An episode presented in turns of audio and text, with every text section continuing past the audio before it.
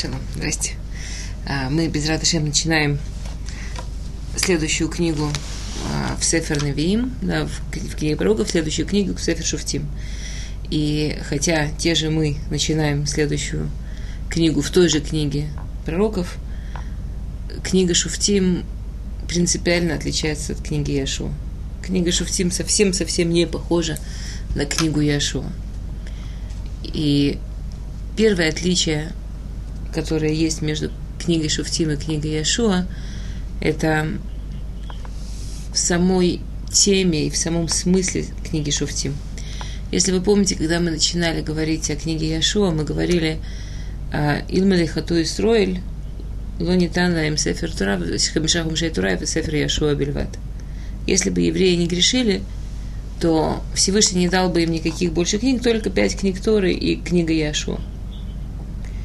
И мы говорили, исходя из этого, мы объясняли, если вы помните общий смысл книги Яшуа, Эрец Исраэль, как важная часть жизни по Торе, как соблюдать Тору на земле.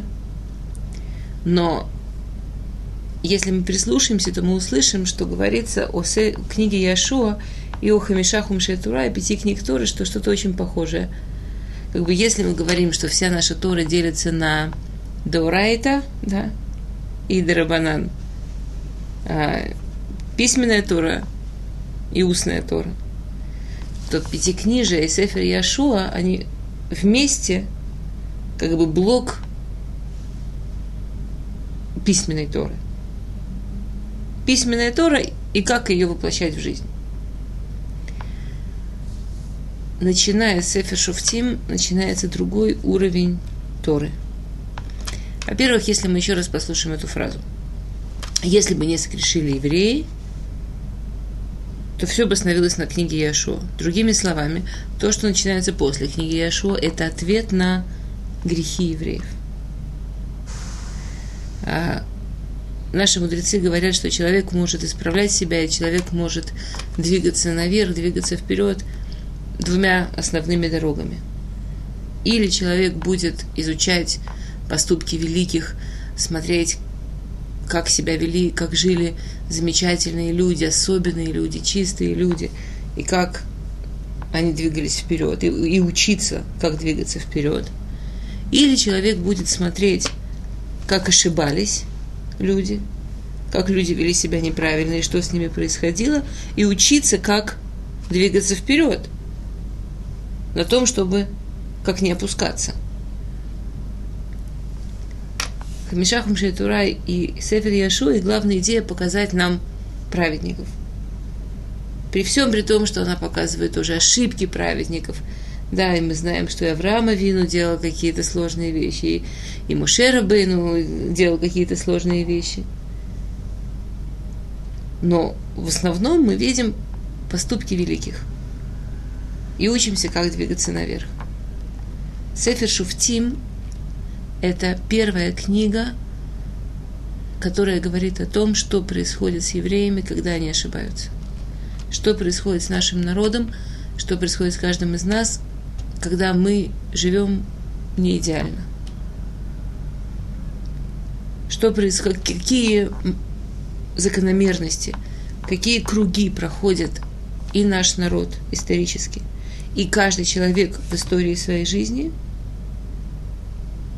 если он ведет себя не совсем по Торе.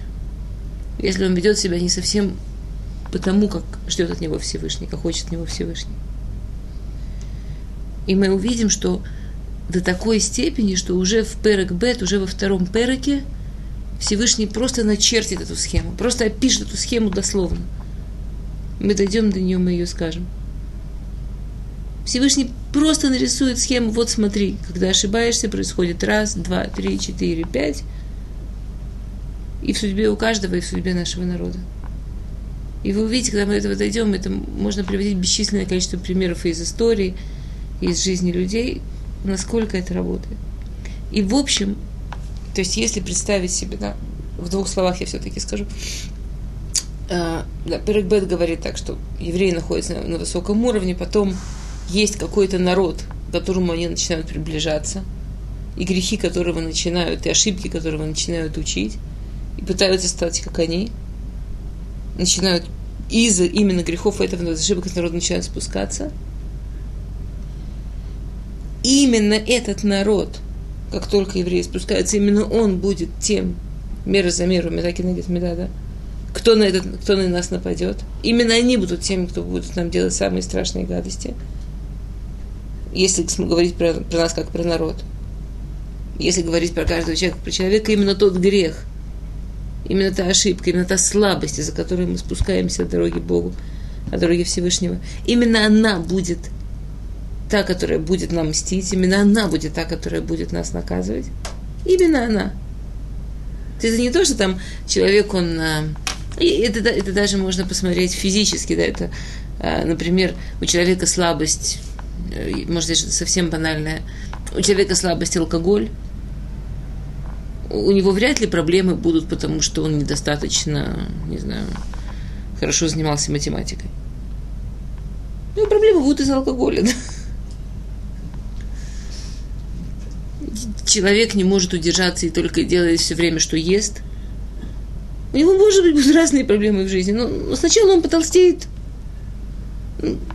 У него будут проблемы там с сахаром, с, знаю, с холестеролом. Ну, мы это видим даже в физической жизни именно евреи, когда в Германии говорили, что мы больше немцы, чем сами, чем сами немцы, началась шуа, началась катастрофа, когда немцы уничтожали евреев, потому что говорили, мы боимся, и что они говорили? Мы боимся, что они испортят великую арийскую расу. Есть какие-то очень прозрачные вещи в истории и в жизни, но это происходит на много более глубоких уровнях. Это, в принципе, мера за меру, которая здесь очевидно работает – это тот язык, которым мы можем понять все неприятности, и все боли, и все сложности, которые встречают нас в нашей жизни. И когда и, и, и люди настолько увлекаются вот этим вот вот этим вот спуском, что не хотят этого замечать. То есть человек начинает спускаться. Зачем дальше? Ну вот уже на тебя напали, вот тебе уже плохо, вот тебе уже тяжело. Зачем дальше? Нет, мы не хотим замечать. Уже не говоря о том, что мы все замечательные профессионалы обмануть себя. Любимое развлечение большинства людей – это как бы себя обмануть. Мы сейчас находимся посреди сферата Омер. Есть очень интересно, есть такой ворд. Я слышала от Рав Рабинович, но это... Я, он не сказал точно, откуда он это взял, но я верю, что не он это придумал он говорил, что почему такая разница, почему мужчина должен считать сфератомер с брахой, но если забудет, ну, прекращает считать с брахой. А женщина по большинству обычаев не должна читать сфератомер изначально с брахой. То есть она может, если очень хочет, но не должна, не обязана изначально. И Аллаха везде, действительно, Аллаха везде отвечает, потому что женщина забудет. Ну, и мужчина может забыть, и есть... Ну так забудет, не будет ли варех. Почему женщина изначально не должна ли варех? есть уже, он сказал, уже, он, он привел, я не хочу говорить кого-то, я не уверена точно, что я правильно помню, кого он привел, по-моему, не хочу говорить. А, и он сказал, потому что написано, женщина забудет, что забыла. Мы, женщины, мы еще более профессиональные себя обманывать, чем мужчины. Нам еще важнее быть правильными и вот быть уверенными, что мы все делаем правильно – Мужчина может говорить браху, потому что он хотя бы, если забудет, он себе ему не стыдно сказать, ну забыл. Женщина, я забыла? Никогда. Я не забыла. Говорит Аллаха, лучше сначала не говори браху. Мы такие профессионалы себя обманывать, это совершенно что-то особенное. И человек продолжает вместе вот с тем, что на него напало именно то, что он плохое делал, идти вниз, вниз, вниз, пока вот пока не оказывается в такой ситуации, что все, уже дальше нельзя, ниже некуда, все, хуже некуда. И тогда он кричит, и тогда он плачет, он просит помощи у Всевышнего. И Всевышний помогает. И начинается, да, начинает, человек делает шуву, просит Всевышнего помощи, понимает, что он сделал, начинает воевать вот с тем, кто на него напал, то есть с тем, кому он сам и выбрал себя отдать. И тогда человек начинает идти наверх. И вся Сефер Шуфтим – это вот такая схема. Вся Сефер Шуфтим, ее можно нарисовать как такую спираль. Евреи начали а, первый посук Сефер Шуфтим «Виехали мут Яшуа», с высокой точки после смерти Яшуа. И один круг, другой круг, третий круг. И в общем, Сефер Яшуа можно видеть как схему, как совершенно замечательную схему. Сефер Шуфтим. Можно видеть как схему, в какие возможности вообще у людей ошибаться. В какие стороны мы вообще уходим от Всевышнего. И что с этим делать? Какие у нас есть варианты, куда от Всевышнего бежать и что с этим делать? А, каждый народ, который жил в Израиле, он что-то символизирует, или какие-то качества, или какие-то грехи, или какие-то ошибки. И кроме Дерахпша, да, то кроме простого значения Сефер Яшуа, а, э, Сефер Шуфтим, Сефер Шуфтим, что происходило в период Шуфтим, есть, естественно, очень много более глубоких слоев, почти на самой поверхности.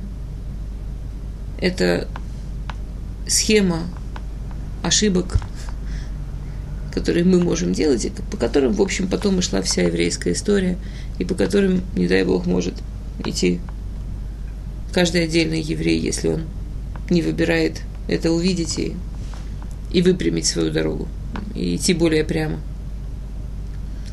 А Сефер Шуфтим с другой стороны, поэтому из-за того, что это его цель и это его идея показать, что делать с ошибками и что делать с грехами, иногда кажется, что Сефер Шуфтим, он говорит о каких-то таких грешных, таких маленьких людях. И, конечно, очень важно помнить, о ком мы говорим. И, конечно, очень важно помнить, что то, что мы учимся из таких огромных и великих людей. Э, Гемара э, в Рошане приводит, в, Масахе Рошана приводит пример, что значит грехи в поколении Шуфтим. Что значит грехи в поколении Шуфтим? И они говорят, что то, что если в Шуфтим, будет сказано, что, а, что они воруют, и что они скривляют суд, и что они делают нечестный суд, это значит на самом деле, что им приводит пример? Например, что это куаним, которым полагается масрод. Полагается масрод, то, чем они живут, то, чем они питаются. И они, вместо того, чтобы подождать, что люди сами принесут им масрод, когда подходит время, они подходят к людям и говорят вперед.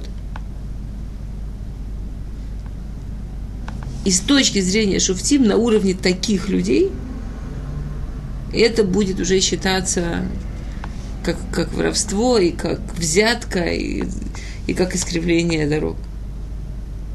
Потому что понятно, что каждый человек Всевышний его меряет по, потому, что от него можно получить. Рав Головенцец, когда объясняет вот этот вот язык, очень тяжелый язык, Сефер Шуфтим, язык, что действительно можно понять, что мы, не дай Бог, говорим о, о каких-то ужасных грехах? Сефер Шуфтим написал Шмуэль. Сейчас дойдем. Сефер Шуфтим написал Шмуэль, пророк Шмуэль, последний из эпохи Шуфтим, когда он увидел, что эта эпоха заканчивается, и, и как раз с этой целью написал. Поэтому он так и писал тяжело, что его цель была, что вот есть Тора, которая говорит, как надо, есть Яшуа, который показывает, как это на земле, как привязать Тору к земле, и он считал, что необходима книга, которая показывает, куда люди могут падать и как могут ошибаться. Это была его одна из основных целей. Но, конечно, нужно понимать, что это не все, что есть в Сефер Шуфтим. Рав Головенцец, он приводит очень интересный пример, а, как понимать язык, язык Шуфтим. Он говорит, представьте себе, как мы смотрим, как, как мы видим – есть человек, например, у которого близорукость. И близко он хорошо видит, далеко у него все очень да, расплывается. А человек с здоровым зрением, он нормально видит дальше. А, скажем, человек, который смотрит в подзорную трубу, он видит еще дальше. Но что происходит? Очень интересно. Тот, кто смотрит близко, у него вот так, он, он, он много тут видит. Но дальше все расплывается. Чем дальше мы смотрим, тем на самом деле дальше мы видим какие-то или более яркие, или более четкие э, цели. Например, человек смотрит в подзорную трубу. Он видит что-то ограниченное. Очень далеко, но ограничено, правильно? Очень четко, но ограничено. Или в телескоп. Он видит звезду, но, но не видит много, большое, большое пространство вокруг. А если э, человек пришел там, на рентген или на сити, то какое бы у него ни было хорошее зрение, никто не может рассмотреть, что у него внутри. А есть техника, которая помогает человеку видеть, что внутри. И вот приходит человек, он снаружи выглядит совершенно здоров, абсолютно здоров. И при помощи какой-то техники заглядывают к нему внутрь и находят очень маленькую. Если бы не, не искали, если бы не умели смотреть очень точечно и не нашли бы. Но чем глубже смотрят, тем это зрение будет более точечным. Это очень интересная идея, да? Чем смотреть глубже, тем зрение обязано становиться более сосредоточенным. И находят маленький-маленький комочек, что если бы это не нашли, то скоро это была бы большая-большая опухоль, и его нельзя было бы спасти. Никакими глазами это нельзя увидеть. И когда видят вот этот маленький комочек, это значит, что его критикуют, это значит, что говорят, фу, какой ты плохой, как тебе не стыдно, что это у тебя тут за комочки развелись. Или говорят, смотри, это очень неприятно знать. Это очень пугает, это очень расстраивает. Но на самом деле то, что ты можешь знать, что у тебя внутри есть вот, вот эта вот штучка, да, вот эта маленькая штучка, это дает тебе возможность вылечиться. Это дает тебе возможность жить. Хотя какое-то время близкое – эта штучка вдруг окажется размером со всю твою жизнь. Вдруг эта штучка займет, она будет тем, за что боятся, и тем, за что волнуются, и, и, и тем, ради чего ходят в больницу, и тем, что занимает время, и тем, что занимает ночи. Но это не потому, что эта штучка маленькая так важна, это потому что если очень четко сосредоточить зрение и посмотреть очень глубоко – то можно увидеть что-то, чем если всерьез заняться, можно спастись и можно дальше жить. Это то, что делает, это принцип написания Сефер Шуфтим. Это то, что делает Шмуэль, когда пишет Сефер Шуфтим. Он как будто рентгеном, как, как, да, как будто очень особенным медицинским аппаратом рассматривает внутри, в самой-самой глубине еврейского народа, что же там происходило неправильного, где же были точки, которые было необходимо исправить, и говорит о них. Это не значит, что не было больше ничего. Это не значит, что это маленькие люди. Значит, люди были огромные. Но это то, что мы говорили уже раньше. Я обязана знать, что люди, про которых мы учим в Танахе, это исполины, это великаны, это люди, что если бы мы стояли рядом с ними, мы бы вряд ли вообще могли рассмотреть, где они заканчиваются, где они начинаются. Это совершенно не похоже на нас люди, да? Как говорит Гмара, если первые как люди, если первые были как ангелы, то мы как люди. А если первые как люди, то мы как ослы. И это говорит это, и кто это говорит? Это говорят, это говорит Гмара. Она говорит вот про них. Те, кто писали Гмару, говорят, если первые Шуфтим были как люди, как ангелы, то мы в лучшем случае как люди. А если они люди, то мы ослы. Они могли их еще рассмотреть. Я думаю, что наша проблема... Есть такой фантастический факт – знаете, муравьи не боятся людей, знаете, да? Совершенно фантастический факт. Муравьи абсолютно не боятся людей. Человек может топать, шлепать, ходить по муравьям, убивать их. Они будут продолжать свое движение абсолютно. Ну, что бояться? И выяснили, что каждое живое существо, оно может видеть, может воспринимать другое живое существо до определенной границы, если оно больше, чем он. Там, умножить на x может воспринять, а больше, чем это, уже просто не воспринимает. Ну, как, как природное действие, как, что, как буря. Муравьи нас не видят. Муравей не способен рассмотреть человека. Мы, то количество раз, во сколько мы их больше, оно за пределами, что они могут нас воспринимать. Так я уже не хочу говорить о том, что Рафикус это приводил про то, что как мы можем надеяться воспринять Всевышнего, да. Но когда мы говорим о таких людях, конечно, мы как, как муравьи. Так зачем же Всевышний, зачем же Всевышний нам именно их дает? Потому что Всевышний говорит, то, какие они были огромные, это что-то одно. В конце концов, человек должен видеть цели. Но то, чему мы можем у них научиться, это там, где, там, где они были люди, там, где они ошибались. И мы должны у них учиться. Окей. Сефер Шуфтим отличается от Сефер Яшуа тоже чисто номинально. А, Сефер Яшуа, если вы помните, книга Яшуа, сколько времени длилась? 28 лет. Время, что Яшуа а, захватывал Израиль, управлял Израилем, да до смерти Яшуа. Книга Шуфтим длится 355 лет – на протяжении 12 шуфтим, 12 судей.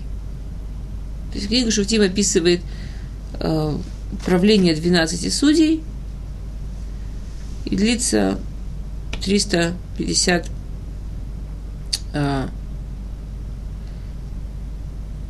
5 лет. По 30 лет это каждого суда. Нет, по все по-разному. И мы, мы будем говорить, там нет приблизительно. Были судьи, которые были судьями меньше года, и были кто 80 лет, это было совершенно-совершенно разное.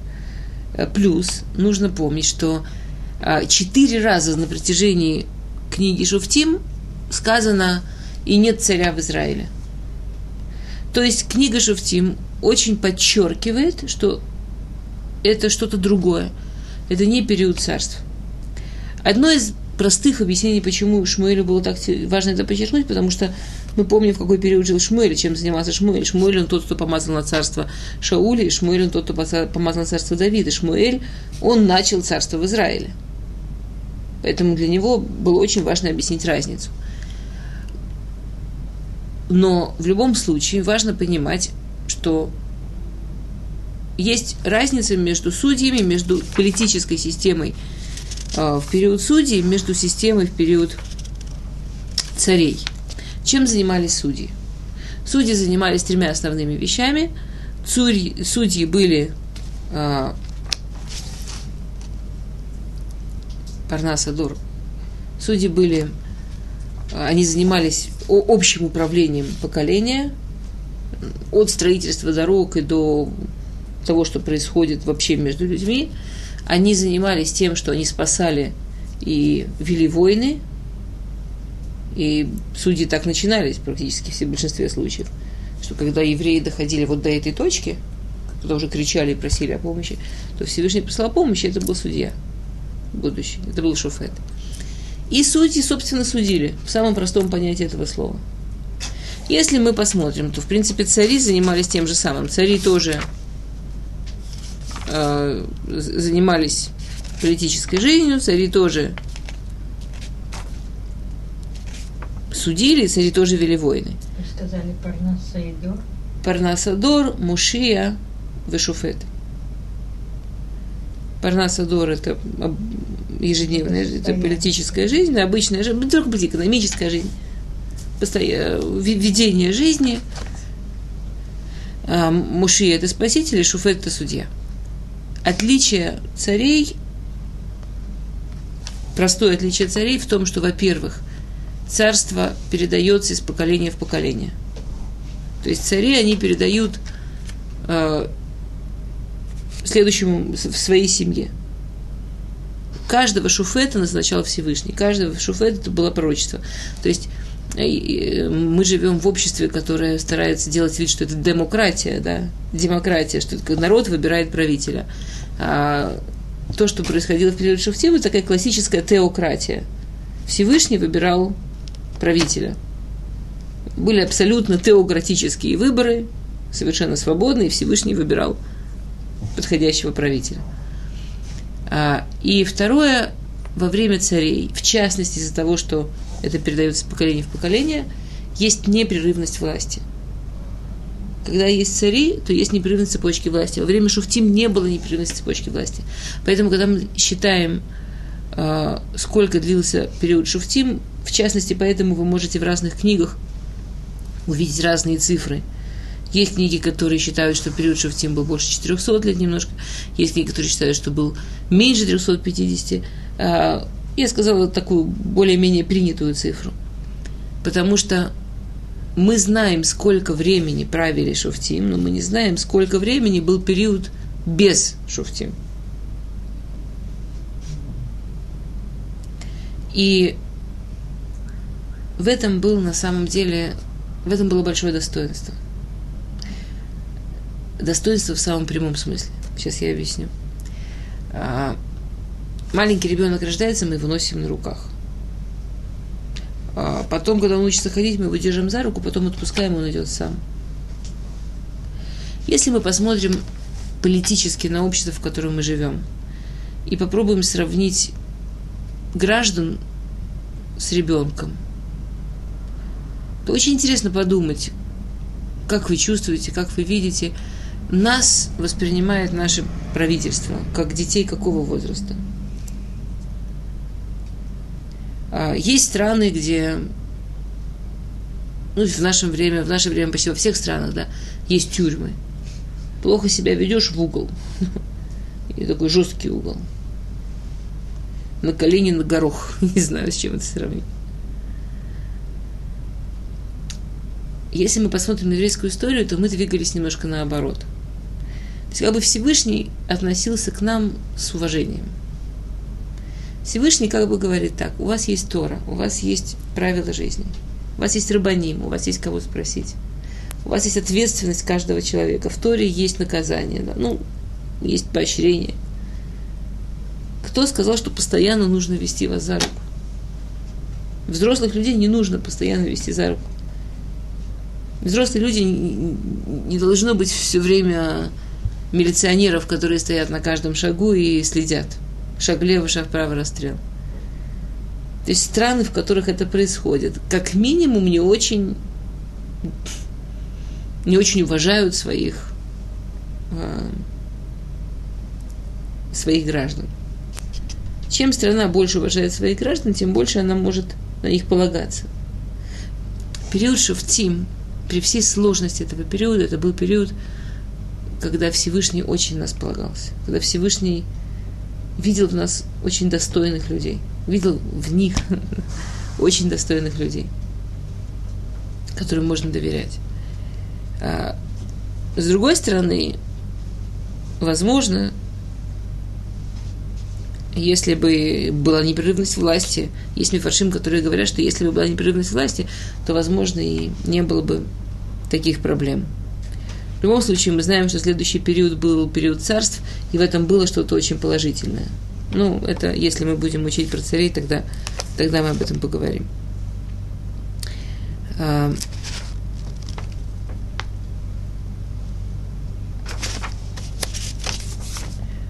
теперь... Окей.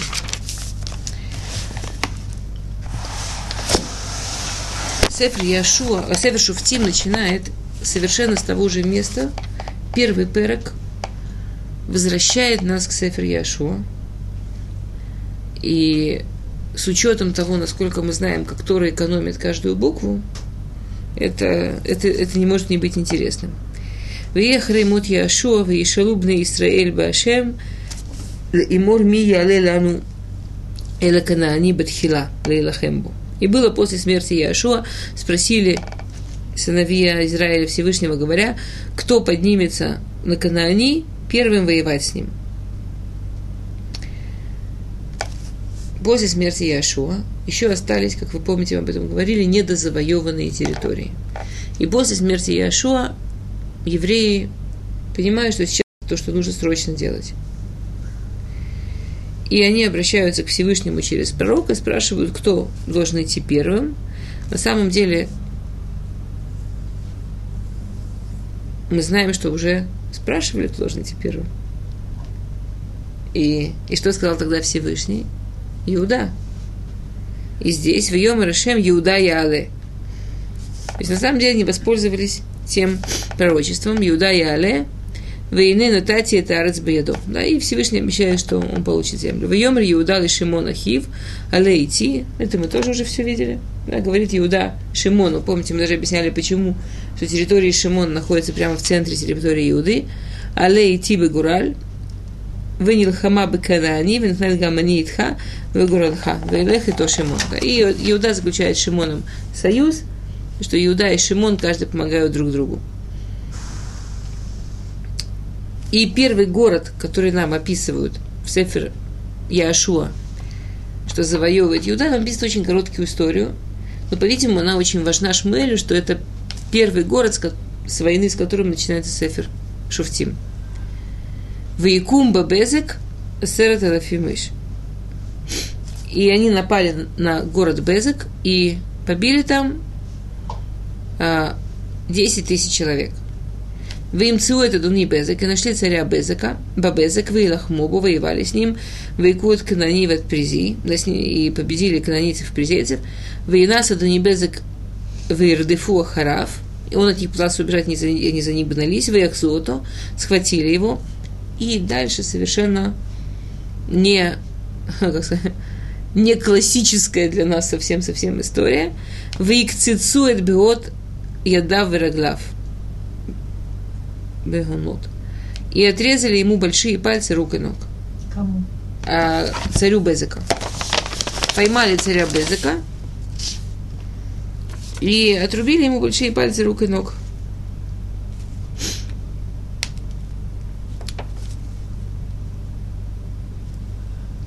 Нет в еврейской Аллахе такой казни, отрубать большие пальцы – или вообще какие-нибудь пальцы. Или вообще какие-то куски тела отрывать. У нас вообще такого нет. А, есть а, есть, есть, есть объяснения, которые дают Мифаршим. Радак пишет, еще несколько Мифаршим, что а, Ральбаг пишет, извините, Ральбаг, Ральбаг пишет так. Иткавну латиль муравы и мабли бам шель элу шеадайн савруши и хлули лахем Исраиль. Ральбак пишет так, что это было настолько поразительно, что после всех чудес и всего, что произошло во время войн Яшуа, еще есть цари, еще есть народы, которые готовы воевать, что они поняли, что нужно сделать какое-то совершенно, совершенно особенное действие, что очень страшное. Что-то, чтобы они поняли, что, что, что евреи это все очень серьезно. А есть другие мифаршим, которые говорят, что у него была какая-то заслуга, чтобы его не убивать сразу. Интересна реакция Адуни Безыка. А, да.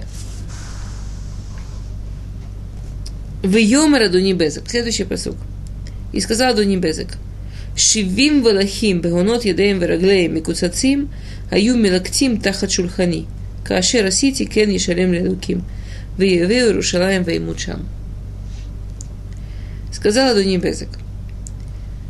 70 царей с отрубленными большими пальцами рук и ног э, лизали под моим столом. То есть, что он делал?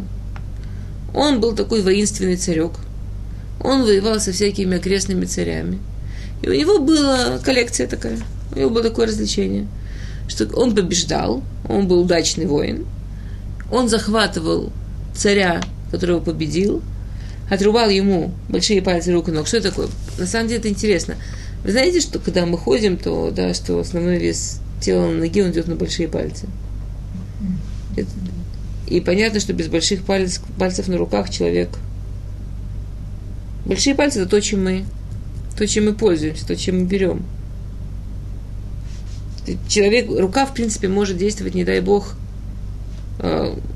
не обязательно, тут, понимаешь, наверное, Всевышний знает, наверняка это очень удобно, в этом много символики, но рука может действовать без четырех пальцев, но она не может действовать, если нет больших пальцев. Не дай бог. Если чисто практично, знаете, да, когда первый раз появились, когда до потопа, когда им нужно было делать очень мало работы, когда у них были сотни лет, чтобы там раз в 70 лет им нужно было, чтобы хлеб вошел, чтобы урожай хватило на 70 лет, так у них руки были вот такие – у них тогда не было больших пальцев. Они так медленно могли, да, потихонечку, полигонечку. А потом родился ребенок, у которого первого большие пальцы были отдельные, явно он мог им работать. Так, так восхитились, что назвали его «Вау, какое удобство, Ноах».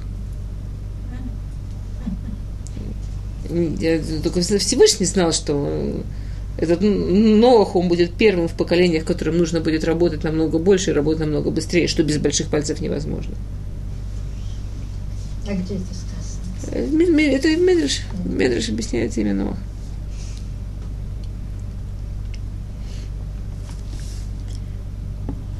И если представить себе царя, который был царем, который, знаете, в нашей Аллахе есть, что когда даешь цедаку, когда помогаешь человеку, нужно подавать относительно уровня, на котором он находился – в такой степени, что Гмара приводит случай, когда один очень богатый человек э, разорился, и для него было ужасно-ужасно тяжело, то один из Тануем, чтобы дать ему цдаком, бежал перед ним и кричал, вот идет такой-то, как будто как Гороль, когда он богатый был, перед ним бежали и кричали, вот идет такой-то, великий человек идет, смотрите, да.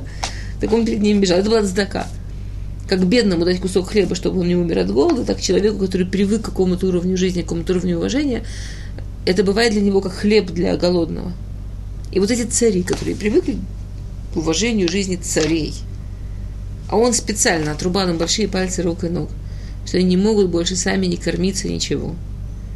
И единственная возможность им выжить и не умереть от голода было, как собакам он им бросал еду под, по столом у себя. И это ему давало чувство, да, что а. Так и это им евреи И это точно то, что Всевышний сделал, что он получил. Евреи никогда, ни до, ни после таких вещей не делали. Это нет в еврейском законе. Это не принято. Никогда мы в истории больше не сталкиваемся, что евреи так себя повели. Единственный случай, что евреи так поступили. И вдруг он говорит, а я знаю, почему со мной это случилось. Я знаю. Со мной это случилось, потому что Бог есть. Что он говорит? Я так делал, Кен Шелем Луким также Всевышний мне заплатил. Другими словами, что он говорит, если воспользоваться нашим языком? Он говорит, меда кинегет меда. И сказано дальше, дошел до Иерусалима и там умер. То есть он сделал чудо, дошел до Иерусалима, он сделал чудо. Ну, не в смысле, что он стал евреем, в смысле, что он помнил, что Всевышний от него хотел, раскаялся, постарался исправиться, что он мог. Очень интересно. Первая история, с которой Шмуэль начинает Сефер Шуфтим, это ключ к пониманию Сефер Шуфтим в каком-то смысле. Да? И это первая история про то, как читать то, что с нами происходит. Что главный язык, с которым нами говорит Всевышний, это меда кинегит меда, это мера за меру. Японцы говорят на японском, китайцы говорят на китайском, Всевышний говорит с нами при помощи мера за меру. Нет случайности, ничего, что происходит не случайно. То, что нам происходит, Всевышний отвечает нам на наши действия, показывает нам, как он нас видит. Все, что происходит, происходит мера за меру. С другой стороны, есть люди, да, есть э, э, что, что, что если человек опустил, в Марии говорит, что если человек опустил руку в карман, хотел достать какую-то большую монету, нечаянно по ошибке, достал маленькую и фасует по Маасав. Пусть пусть проверит свои действия. В этом уже есть какая-то мера замера. Что-то Всевышний ему намекает. Можно остановиться, когда Всевышний намекает на маленьком, а можно, не дай Бог, дойти до большого. Если человек не понимает маленьких намеков, они становятся толще, толще и толще. Как э, Тора описывает, что было с Мецура. Сначала Мецура появлялась да, проказа, ну не проказа, это такое духовное, похоже немножко на проказу, такое белое Сначала появлялась на стене дома, потом Царат. на одежде, царат, да, мецура, царат. Она появлялась на стене дома, на одежде и только потом на теле. Появилась на стене дома, понял, хорошо. Не понял, ближе. Не понял, ближе. То, что нам здесь говорит Сефер Шуфтим, первая история, с которой начинается, она сразу открывает, помните, то, что, то, что мы говорили в начале, что Сефер Шуфтим показывает, как работает, когда человек ошибается, когда есть какие-то проблемы, нужно в первую очередь понимать, что если мы понимаем так и то можем исправить. А с другой стороны, эта история показывает еще, вот интересно, человек жил жизнь, человек был не молодой, человек был царь, и он всю жизнь не задумался, что есть Всевышний. А когда ему отрубили большие пальцы рук и ног, то есть когда его лишили возможности ходить и что-то делать, вот радость-то. Вдруг он говорит, смотрите, ой, Кашер Асити кен шилем ле Элуким в Еве. Вдруг он говорит, а, я понял, есть Бог. И если мы, мы совсем вот недавно вышли из Египта, мы совсем недавно вспоминали про Макот Мицраим, обратите внимание, это тот же язык, с которым Всевышний говорил с Паро. Паро тоже не хотел по-хорошему. Паро тоже, когда к нему пришел Машех, говорит, Всевышний сказал, отпусти народ мой, он говорит, какой Всевышний? Их тут много. Вы кого в виду имеете? А когда пошли Макоты, когда он увидел в них Медаки Негет Меда, и когда он в них увидел меру за меру, он сказал, из Белуким, ой, правда, это палец Бога, есть Бог. Интересно, да, э, Михильта Ветро по этому поводу пишет. Веата и датики гадоли шем Миколи Луким, это то, что Паро сказал. И вот теперь-то я узнал, что Всевышний он самый великий из всех богов. Махиро гая лишавар, веакшав биютер, шитгадель шмо баулам, кидавар ашер зару леем, шебема шехашву мицрим лаабет от Исраэль, бо нефрала им маком. Как Паро согласился с тем, что есть Всевышний, что он увидел Медаки на Гетмеда, он увидел меру, меру за меру, что именно то, что египтяне хотели сделать с евреями, именно это ему вернулось, значит, есть Всевышний. То есть, это интересно, что, как мы уже сказали, есть хорошая дорога в жизни и есть тяжелая дорога в жизни. Есть хорошая дорога к Всевышнему и есть тяжелая дорога к Всевышнему. А когда человек очень не хочет двигаться, как не хотел двигаться Паро, как не хотел двигаться Адуни Безек, Всевышний может довести его Медаки Негет Меда, его же поведение, которое к нему возвращается, до максимума. Но он, но он увидит в этом Всевышнего. Да, и объясняет Сфорна на это. Безе урак дулато аль-коли элоим, Кило хашва шум ума шиюхаль шум и хад милуэем сарея мала лишалем медаки кинагит меда бихоль давар. А валь хашву шиюхаль давар и хад миюхад лобельват.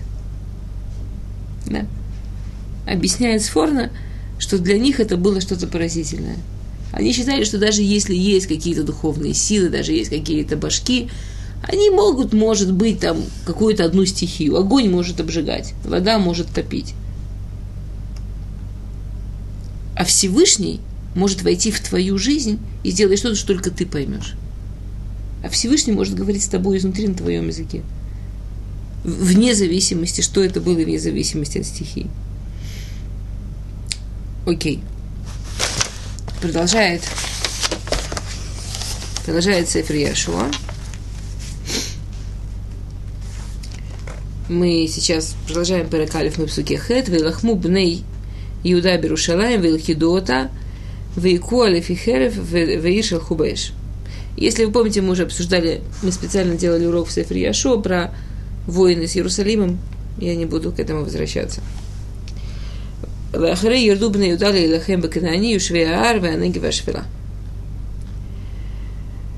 И дальше Сефер Шуфтим опять, это только здесь, только в начале, потом мы с этим не встретимся, возвращается, но теперь он возвращается не, не одним словом «ми яле Иуда яле», кто первый поднимется? Иуда, а возвращается целой историей. И Сефер Яшу опять рассказывает нам историю про Ахсу. Что никак не могли завоевать, помните эту историю, что никак не могли завоевать Двир, он Кириат Сефер, город, у которого было два названия, Двир и Кириат Сефер, никак не могли завоевать, и его завоевал Нельбен Кнас. А Рав Головенцец говорит такую вещь. Он говорит, зачем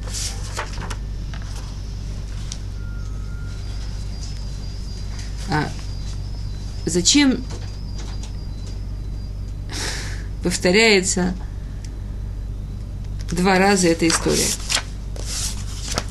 И Рав Головенцес говорит так, смотрите, давайте вспомним буквально в нескольких словах, откуда мы знаем Утнель бен Кназа. Мы знаем, что Утнель бен Кназ, да, когда умер Мушер Рабейну, и его оплакивали, да, были забыты, а, было забыто большое количество Аллахот, помните? И они просили Яшуа, что так же, как Муше спрашивал напрямую Всевышнего, так же и ты спроси напрямую Всевышнего, и Яшуа отказался. И они были в таком шоке, они были готовы его убить за это.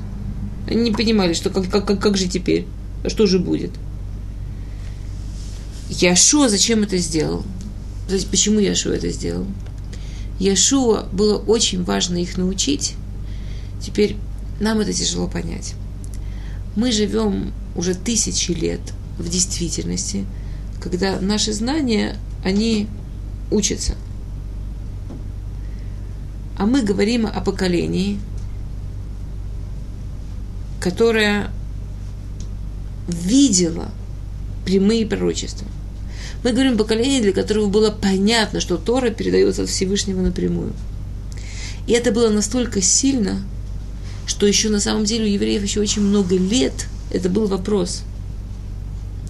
Да, насколько Тора идет напрямую с неба, и насколько это то, что решает большинство мудрецов. Я хочу вам напомнить знаменитую историю да, про Раби Лезера. Это история, с которой сравнивает то, что мы сейчас учим Рав Головенцец. А, известно, что, что помните, э, эта история про, кошерный, про кошерность печки, когда Раби Лезер спорил с мудрецами. Есть такая знаменитая, знаменитая история а, про определенную, определенный вид печки, кошерный он, не кошерный. И Раби Лезер, он был величайший в своем, величайший в своем поколении. И он, да, это была знаменитая история, что он сказал, что эта печка кошерная, а мудрецы сказали, что не кошерная. И он сказал, если печка кошерная, то пусть э, харуф, дерево, по-русски... Рожковое. Ну, да, рожковое дерево подтвердит, и рожковое дерево начало там совершенно неестественно себя вести, и сказали мудрецы, нет, лоба шамаями, мы не принимаем доказательства от деревьев. И оно остановилось. Он сказал, тогда, если я прав, то пусть вода подтвердит. Там текла река, и она начала течь в другую сторону. Сказали мудрецы, мы не принимаем доказательства от рек. И она остановилась. Он сказал, если я прав, пусть стены Бейт Мидраша, Ешивы, в которой мы учимся, подтвердят, и стены начали нагибаться на мудрецов. Мудрецы сказали, мы не принимаем доказательства от стен. И стены остались такие немножко кривые, не остановились. Он сказал, если я прав, пусть Всевышний подтвердит. Раздался голос с неба, раздался Батколь. Всевышний сказал, Холь Маком, Малака, Аллаха Кейлезер, Аллаха, как Раби Лезер – Сказали мудрецы, лоба шамаями. Тора уже не на небе, Тора учит здесь. Есть очень много объяснений, что же там произошло. Э, Мораль, он пишет так. Мораль пишет так, что э, есть три способа, как человек может знать Аллаху. Первый – Кабала, передача из поколения в поколение. Второе логика, что это очень очевидно, что это очень понятно, очень логично. И третье – пельпуль, да, что человек это выучивает, что у него такой, такой, острый, такой острый ум, что это выучивает. По этим трем принципам Раби Лезер выбрал свои доказательства. Это то, что это как бы все эти э, вещи, это не было, что это был машаль. Это не было, что там деревья э, плясали, да, и так далее. А это был, это, это, это то, как только не говорили. Харуф, да, рожковое дерево, оно очень интересное. Оно дает плоды только через 70 лет после того, что его посадили. И рожковое дерево всегда было примером, да, всегда было метафорой мудреца, который принял свои знания от прошлых поколений. То есть Раби Лезер хотел сказать, что то, что он говорит, он принял от прошлых поколений, поэтому нужно, нужно его слушаться, нужно делать то, что он говорит. А, да, мудрецы сказали, что в наше время мы учимся дарабанан. В наше время мы учимся это, то, как э, да, по большинству мнений. А, соответственно, река – это была пример, что все очень четко и ясно и логично, как прозрачно, как вода. И они сказали, да, опять то же самое. И стены Бет-Мидриша, они соответствовали Пильпуль что сидят люди в Ешиве, кто острее, кто может лучше привести доказательства. Э, была одна Ешива, в которую принимали только человека, который сможет привести 71 доказательство, что можно есть мясо с молоком. Истории. Остротой ума можно разные вещи доказывать. Острота ума, она очень замечательный инструмент, но Аллаху так учить невозможно. И самый главный момент, это когда раздается голос неба. И это самый принципиальный момент. Мы живем в мире, где мы пользуемся Торой, которая придет нам напрямую с неба, или мы живем в мире, в котором Тора – это процесс учебы, это большинство мнений и так далее. Да, то, что, то, как у нас устанавливается Аллаха. И поэтому, да, конечно, это замечательно, как это заканчивается. Ницху не банай, ницху не банай. Да, Всевышний повторяет два раза, победили меня сыновья. А, и это то, что происходит сейчас в Сефер Шуфтим. И это то, почему так необходимо повторить, по, по мнению Равглавенцу, еще раз историю про, э, про Нельбенкнас. Люди обращаются к Яшуа и говорят, Яшуа, забытый Аллахот, спроси у Всевышнего. Яшуа как бы им говорит Лоба Шамайми. Мы должны начинать учить сами. Мы должны начинать учить сами. И кто был первый, кто победил в этой войне за, за Аллаху, это был Нельбенкнас. Поэтому город имеет два названия. Двир или Фаним Кирьят Сефер. Сегодня это называется двир. Диврей Тура. Сегодня это то, что учат, двир. А Лифаним раньше это было Кирьят Сефер. А раньше это был Сефер Тура. А сегодня это Тураши Бальпе, двир, Бальпе, говорится. Как бы решается, устанавливается решение между Тураши Бальпе и Тура Шебихтав. То есть то, чем занимается первый перек, он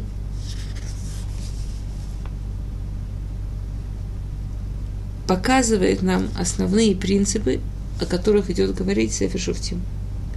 И то же самое мы продолжим видеть в втором береке, где будет подробно описана схема о которой мы сегодня тоже немножко уже поговорили.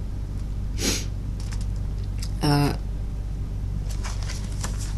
первый пера говорит про меда кинегит меда, про место и отношения, как устанавливается Аллаха между Тураши Бальпе и Тураши Бихтав.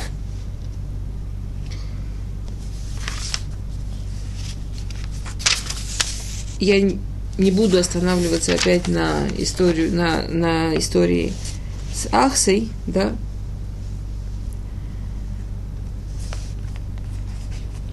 А. И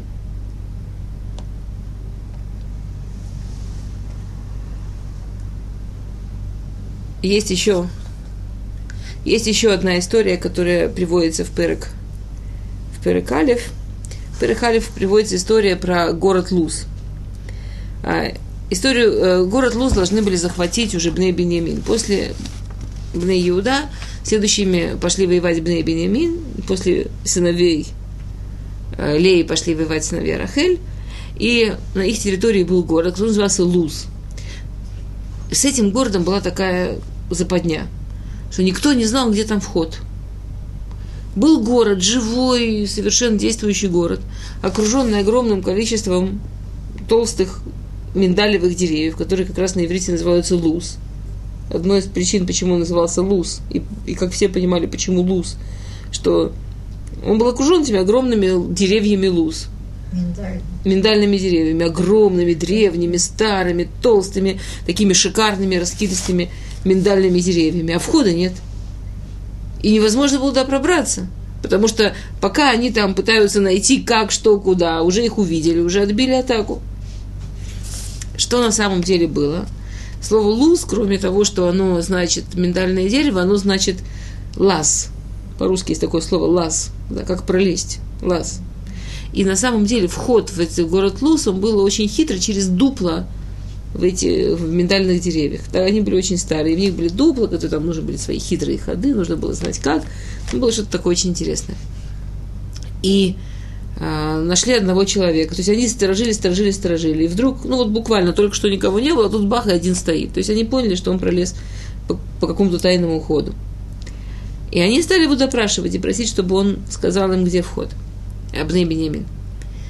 А в этом городе все, кто там жили, прежде чем первый раз выходили, или если новых людей принимали, то прежде чем распускали, с них брали клятву. Клятву, что они никогда никому не расскажут, где вход в город. И этот человек, он находится в смертельной опасности, что его сейчас убьют. Смысла умирать тоже мало, потому что они, то, что, то, что евреи не сегодня, так завтра захватят весь Израиль, это было всем очевидно. Но он поклялся, что он не скажет. И он не сказал, но он показал. Он выкрутился. Он нашел как? Он, он показал им, где вход, но не сказал. И за то, что он не нарушил клятву, меда кинегит меда, так же, как человек не получает меда кинегит меда в тяжелых ситуациях, точно так же он получает в хороших ситуациях меда кинегит меда, вера за веру. За то, что он не нарушил клятву, Всевышний дал ему основать новый Луз, новый город под названием Луз. Он основал этот город на берегу моря, на берегу Средиземного моря. И э, вы знаете, что э, в Цицит во время храма в наше время тоже, если быть уверенными, каким цветом это нужно правильно делать, есть люди, которые думают, это делают. Но изначально цицит нужно было, чтобы одна нить была покрашена такой специальный голубой цвет, который ассоциируется с морем, с небом, да, все знают это Раши, Кисека, вот. Это не простой синий цвет. Этот синий цвет, он получается из, из моллюска, из одного вида моллюска, который водится в Средиземном море. Это очень красивый такой синий цвет. Мы как-то э, с детьми были на море, и вылезла какая-то такая штучка, дети поймали, и через очень быстрое время вдруг оно растеклось такой глубокой, таркизно-синей какой-то очень интересной краской, прямо вот как Мифашим описывают. Это что-то такое очень любопытное. Всевышний ему сделал такой подарок, ему и поколениям, поколениям его потомков, что город, который он построил, он был точно на том месте, на берегу моря, где все эти моллюски как раз выкидывались там, вылазили. То есть у них у всех был обеспеченный бизнес. А, и Мидраж говорит, да, Мидраж говорит очень интересно, что в этом городе не властвовала смерть. Что Малах Амавит, ангел смерти, не мог туда войти. Не мог открыть на этот город рот. Он не открыл рот, когда он поклялся, и он понимал, что правильно им показать, и он понимал, что нет смысла геройствовать. Но он поклялся, он не открыл рот. В городе, который он основал, Малах Амавит не мог открыть рот. Но Мидраш рассказывает, что Шломо Мелах как-то узнал, э, он умел, он же знал языки всех животных, птиц, всех-всех-всех, и тоже ангелов.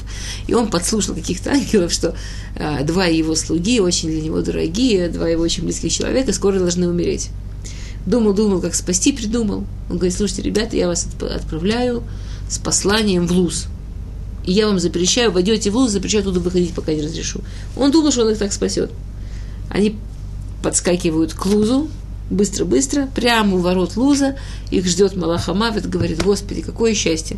Мне Всевышний решил вас забрать только у ворот луза. Я все думал, как я вас сюда затащу.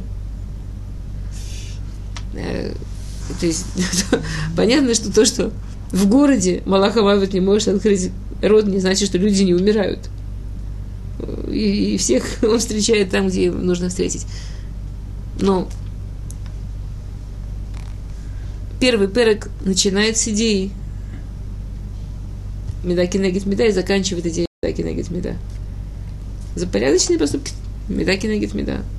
За, за непорядочные поступки меда кинегит меда. Окей, спасибо.